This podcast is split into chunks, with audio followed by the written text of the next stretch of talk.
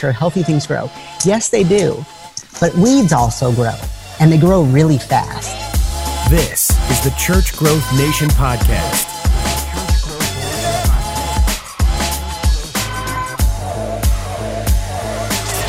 What's up, everybody? This is Ross Turner and my man Josh Mayo in Atlanta. This is Church Growth Nation. We're talking with Josh today about his church. And uh, Cross Church is a great church in Atlanta. We've been buddies for a while. And I just wanted everybody to connect with Josh, hear their story, learn about the church, kind of talk about culture. And uh, I hope you guys glean from this. What's up, Josh? How hot is it in Atlanta, Georgia today? not as hot as it is, as it is in LA. So uh, we, we're doing good right now. It's a little bit cooler today. It's normally hot Atlanta though. Yeah, by the time this episode airs, I will either be super happy or super sad because today, tonight is game five of the NLDS with the Dodgers playing Washington, and I am going to either be really sad or really happy. So I'm praying you're really happy, except for until we play, you play the Braves, and then we crush you. That's that's what I'm going for. This is how non-fan you are. You don't even know that the Braves are not even playing anymore, no. so you can't oh, even talk wow. trash. It really happened last night. Was Game Five? Uh, yeah. Oh, um, I thought we had one more shot. No, it's gone.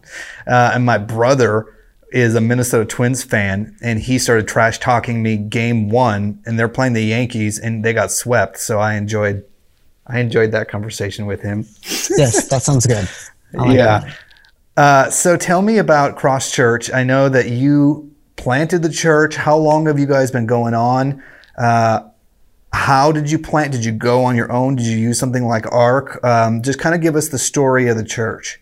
Yeah, absolutely. So we planted about six years ago as a new startup church kind of thing, not really a campus or a satellite, but um, we we got training through the ARC We love the ARC Some of my closest friends are ARC pastors and whatnot, um, and uh, we are associated with ARC. Uh, but didn't receive any of the funds there, but definitely had the relationship there and some great training, and and um, we're just having a lot of fun. Um, a lot of fun just loving our community in North Georgia and and trying to make heaven a little bit more crowded. Did you start in a building? Did you start in a school? How what was the process like?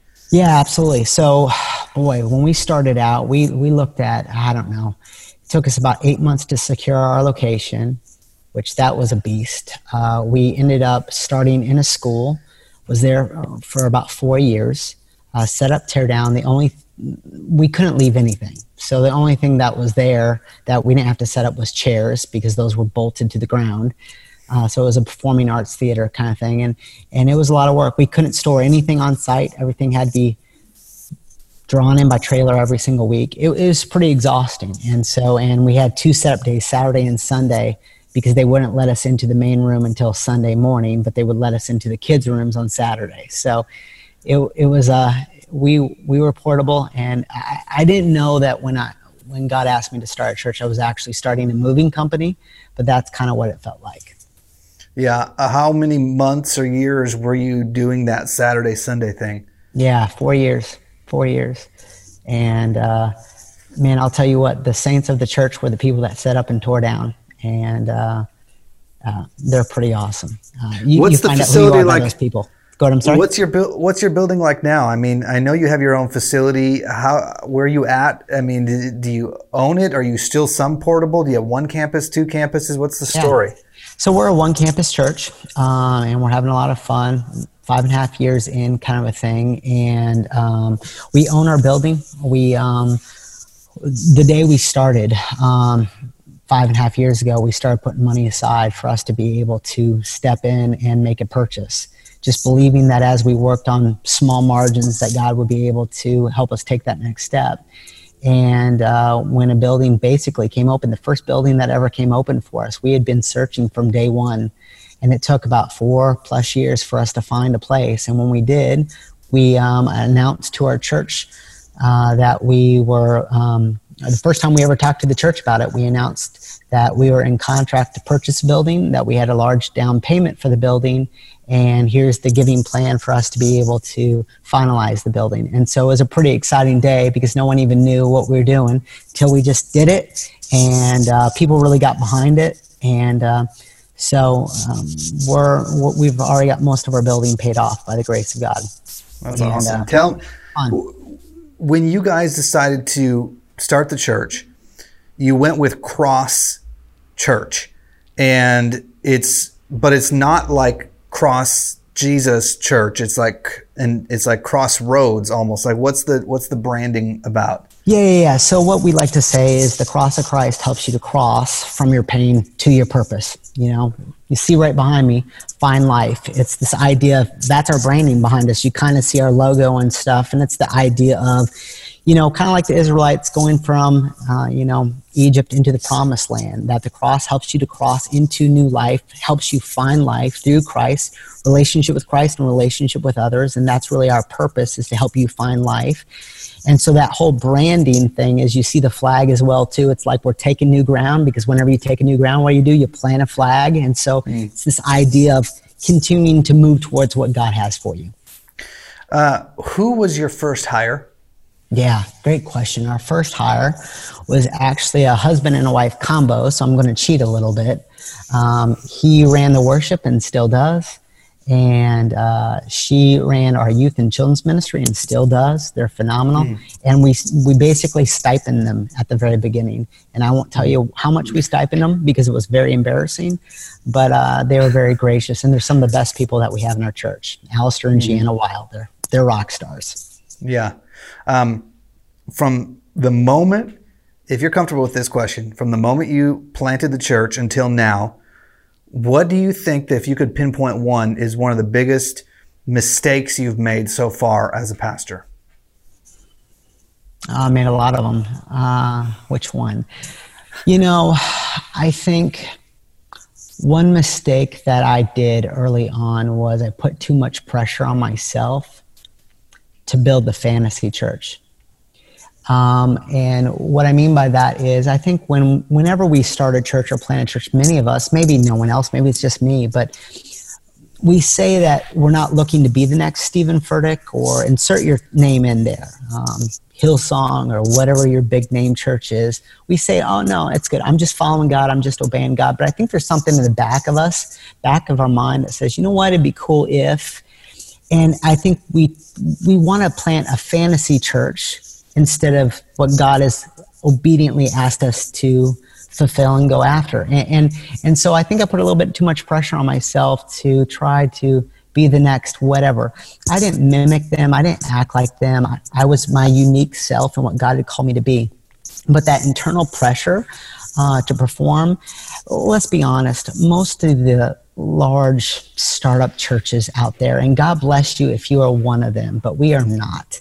Um, it's kind of 1% of the one percenters. And so oftentimes we get very enamored by the very fast growing startup church plants. And that is so awesome. If you are, come on, come to my church and tell me everything I need to change. That's cool. Um, no, I probably wouldn't listen to half of them because every one of us have a unique DNA that God has called us to be. But I guess what I'm trying to say is understand that we all organically grow at different places, spaces, levels, and you've got to figure out what God's called you to be. And don't worry about building your fantasy church, but rather build a church that God has called you uniquely to plant and build in the community He's called you to. That sounds beautiful, but I uh, I was talking I was talking with my uh, a buddy of mine who was six months, maybe five months out from launch Sunday, and they were doing an ARC thing too. Yeah. And uh, we were helping them with some mailers and some Facebook ads. And I remember I was golfing with my buddy, and um, we were talking about the church, and I asked him, I said, if at the peak this church has a hundred people forever. Yeah what what do you think? Does that in your heart of hearts does that mean that this failed and you try something else or in your heart of hearts you're like, "Cool, you know, that's what God has for me to to help these people in in their life and that's what I'm going to do faithfully and if that's what God has then yay." And you know, during the candid conversation he was like, "I would feel like I failed." And and the cliche answer was healthy things grow and so it would continue to grow. And so, it, and so, I think that that was a question that he wasn't expecting, so he was kind of processing it on the fly. Yeah. Um, but then he came back to me a few months later. He's like, "Honest, I had to wrestle with that question for a long time." And um, do you feel like, in your heart of hearts, if your church never grows a another person, and from now until Josh Mayo is 82 years old, and you die, and you've lived your whole life just like that, do you feel satisfied or do you feel disappointed? Well, I think there's a lot of things that you said there that I'd love to comment on. First of all, do I feel satisfied or disappointed? I think we all have this tension, this desire to grow, right? And so I don't think that there's a sense of being disappointment pointed that we can't get to whatever next level. I don't think that's wrong.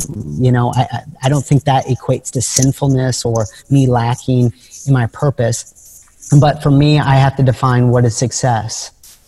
And for me, success is I love God, God loves me. Boom. That's success. And I have to define it that way. And I was going to say, when you asked your friend that question, I was like, ding, ding, ding on the nose. That's the question. Because I had to wrestle with that question a lot, and it's hard. But an illustration that I think was really helpful for me is whether I am the pilot of a plane of 10 people or I'm a pilot of a big Boeing jet that has 300, 3,000 people in it I'm still the pilot that God has asked me to get these people to a final destination in heaven, to be closer to Jesus, to build disciples. And so, whether it's 10 people or 10,000 people, do I have to be faithfully obedient and do that well? Yes, absolutely. And, and I really do believe old school stuff that, you know, faithfulness, obedience, that's what the Lord looks, looks at. Because here's the thing when you even hear the parable of the different talents, I think there's God gives a different measure to each person. And we don't know what our measure is, right? But we have to be faithful. And, and I'm going to push back. I've heard that phrase a lot healthy things grow. Healthy things grow. Yeah. That's right to an extent. Like there comes a point where if we're going to use that metaphor, and I've quoted that metaphor so many times, that symbolic picture, healthy things grow. Yes, they do. But weeds also grow, and they grow really fast. And oak trees grow, but they grow to a certain extent. And then um, everything has sometimes a growth capacity. And so we have to say, all right, am I at a healthy place? Do we need to shift things up to grow to a higher level? Or is, do I need to kind of be faithful at this season for a while and then kind of reassess? And sometimes I think the biggest thing that needs to be healthy and grow is our heart. And the reason maybe some of the external things aren't growing is because internally we haven't grown in a while. And so I just push back on the whole healthy things grow sometimes because sometimes, yeah, they do grow, but some things that are not that good and not that healthy. Weeds grow very quickly. Oak trees grow to a certain extent. There is a stopping point. And sometimes it's healthy to assess and say, is this healthy growth? Because all mm-hmm. throughout the Gospels as well, too, you see Jesus doing two things. He had surge seasons and he had purge seasons. And mm. every one of us needs to have surge and purge, where sometimes the healthiest thing for your church to do is to lose some people. And, and that might not always sound politically correct, but it's incredibly important. It might be the healthiest thing for your church to grow, to get to the next level, is to lose some people that were there at the very beginning. And it's not that we want to, our heart, we don't want to lose these people. I was the guy that said, I will never lose anybody on my launch team. I will, they will be more than scaffolding. They'll stay with me forever. But sometimes things just change and people change. And, um, I, I know I kind of said a lot there, but I just, I looked at Jesus and he said, you know, um, he said, Are you offended? Will you leave me too? And Jesus had very large groups that sometimes would leave when he would say hard truth to help the church grow in a greater extent. And so just mm. wrestle with that tension, I think, as you're talking through the growth question. I think uh, you're right. There's, there's two ways to look at it. Um, growth this whole thing is called church growth nation right yeah, yeah, and it's not always about numerical growth sometimes sure. we need to grow in our walk with God, grow in our knowledge, grow in our maturity. And so that is obviously a little bit more cliche, but I acknowledge that that is an area that we grow in. But when we talk about your heart's desire to grow in size, I think, um, so like our company's Vibrant Agency and we, I have a desire for our company to grow and to be the best and to be bigger and all that stuff, right?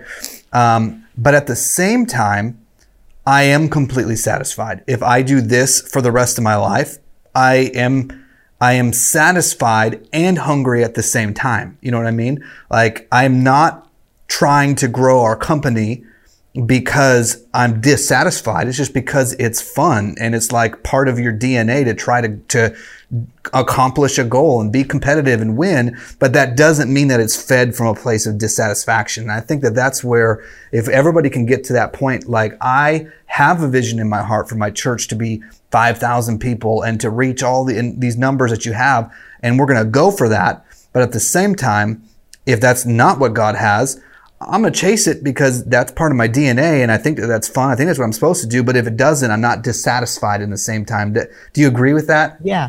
I think it's not a problem to fix, but it's a tension to manage.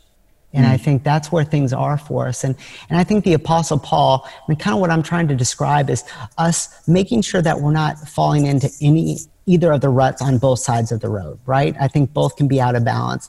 The Apostle Paul talked about uh, uh, this idea of uh, godliness with contentment is great gain, right? And so there's not just there's this contentment. Contentment actually brings about great gain. There's a little bit of a tension there. It's like, wait, I'm, I'm supposed to be content, but I have great gain at the same time. But then the Apostle Paul also says, I press on, right? He, he kept forgetting what the past and I move forward. And so I think as pastors, and I don't know how to do it very well, but I'm working on it because I want to grow, but I want to be everything that God's called me to be in the season that I'm at as well too. I want to be fully present. So help me to understand God, how godliness with great godliness with contentment is great gain, but help me to also press on. Help me to balance that tension a little bit.